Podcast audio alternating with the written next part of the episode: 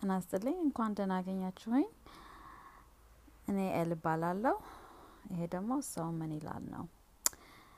Good afternoon and welcome to my podcast, So Many Lal, which means what would people say?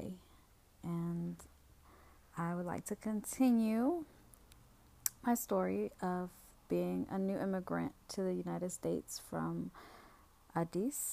and we pretty much moved from the Chicago area to the DC area, living with uh, relatives until we found uh, an apartment for us.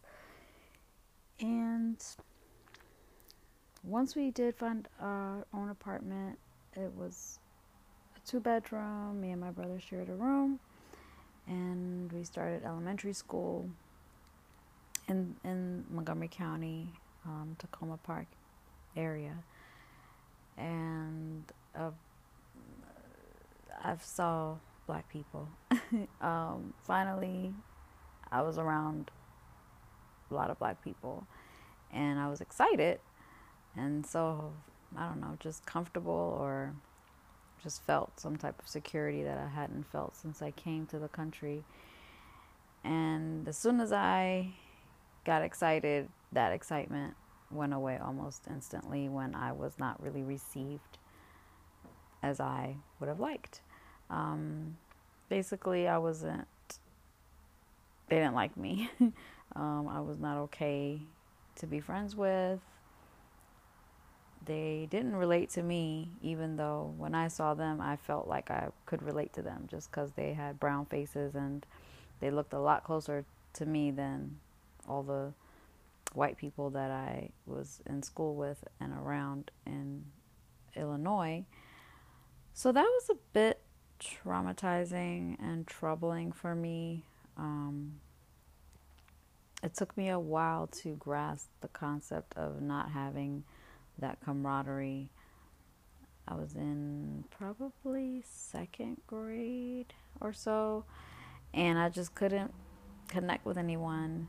And whether they were white, black, or anything, um, and you know, came here came all the African booty scratcher jokes and oh, you know, she has the cooties and just all types of singling out, you know, the new foreigner or the new African girl. Um, my brother didn't adjust well either. Well, he he didn't adjust um, as well as I did because he would get into fights, whereas I would just kind of go in the bathroom and cry, you know, if anything. But really, I would just ignore it or try to ignore it or just, you know, just count down till I get to leave school.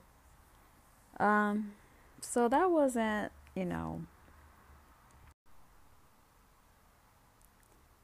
sorry. Um, I pressed something. Anyway, I forgot what I was saying. But um, basically, yeah, I just experienced a lot of. Um,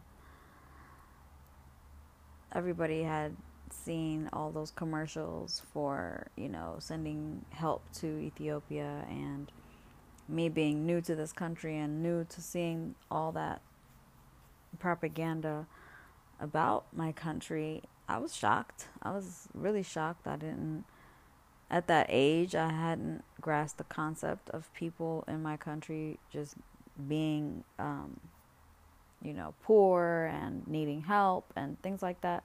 So to see this stuff on TV with all these starving children and, you know, just, it was a very strong and powerful um, campaign that they did because to this day in 2018 it's still it's still people it's still in people's mind. People still some people that you know have never haven't been up from under a rock since the 80s still think that that's all there is to Ethiopia you know. Oh wow you have you have buildings there? You have clubs there? Oh wow you have spas there you know so to this day like people really have that image ingrained in their brain so yeah, so I had to deal with a lot of that and just feeling ugly, um, feeling too skinny. Ugh, just hating being from Ethiopia, period. I just cringed anytime somebody mentioned the name because I have been classically trained into, you know, equating that with pain and discomfort and embarrassment and ridicule. So I hated it anytime somebody brought that up. Um, yeah, there's a lot of self hatred, which unfortunately lingers to this day. But, you know, that's part of the reason why I'm doing this podcast to unpack some of that, to let it out.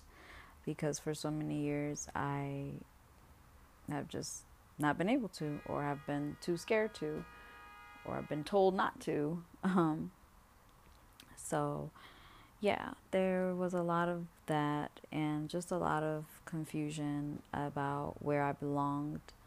Um, I experienced, you know, having crushes on a couple of my tormentors and just feeling what heartbreak felt like at such a young age. Um, it was a lot to learn and process, and a lot of it I didn't process, so I just kind of internalized, and that was it.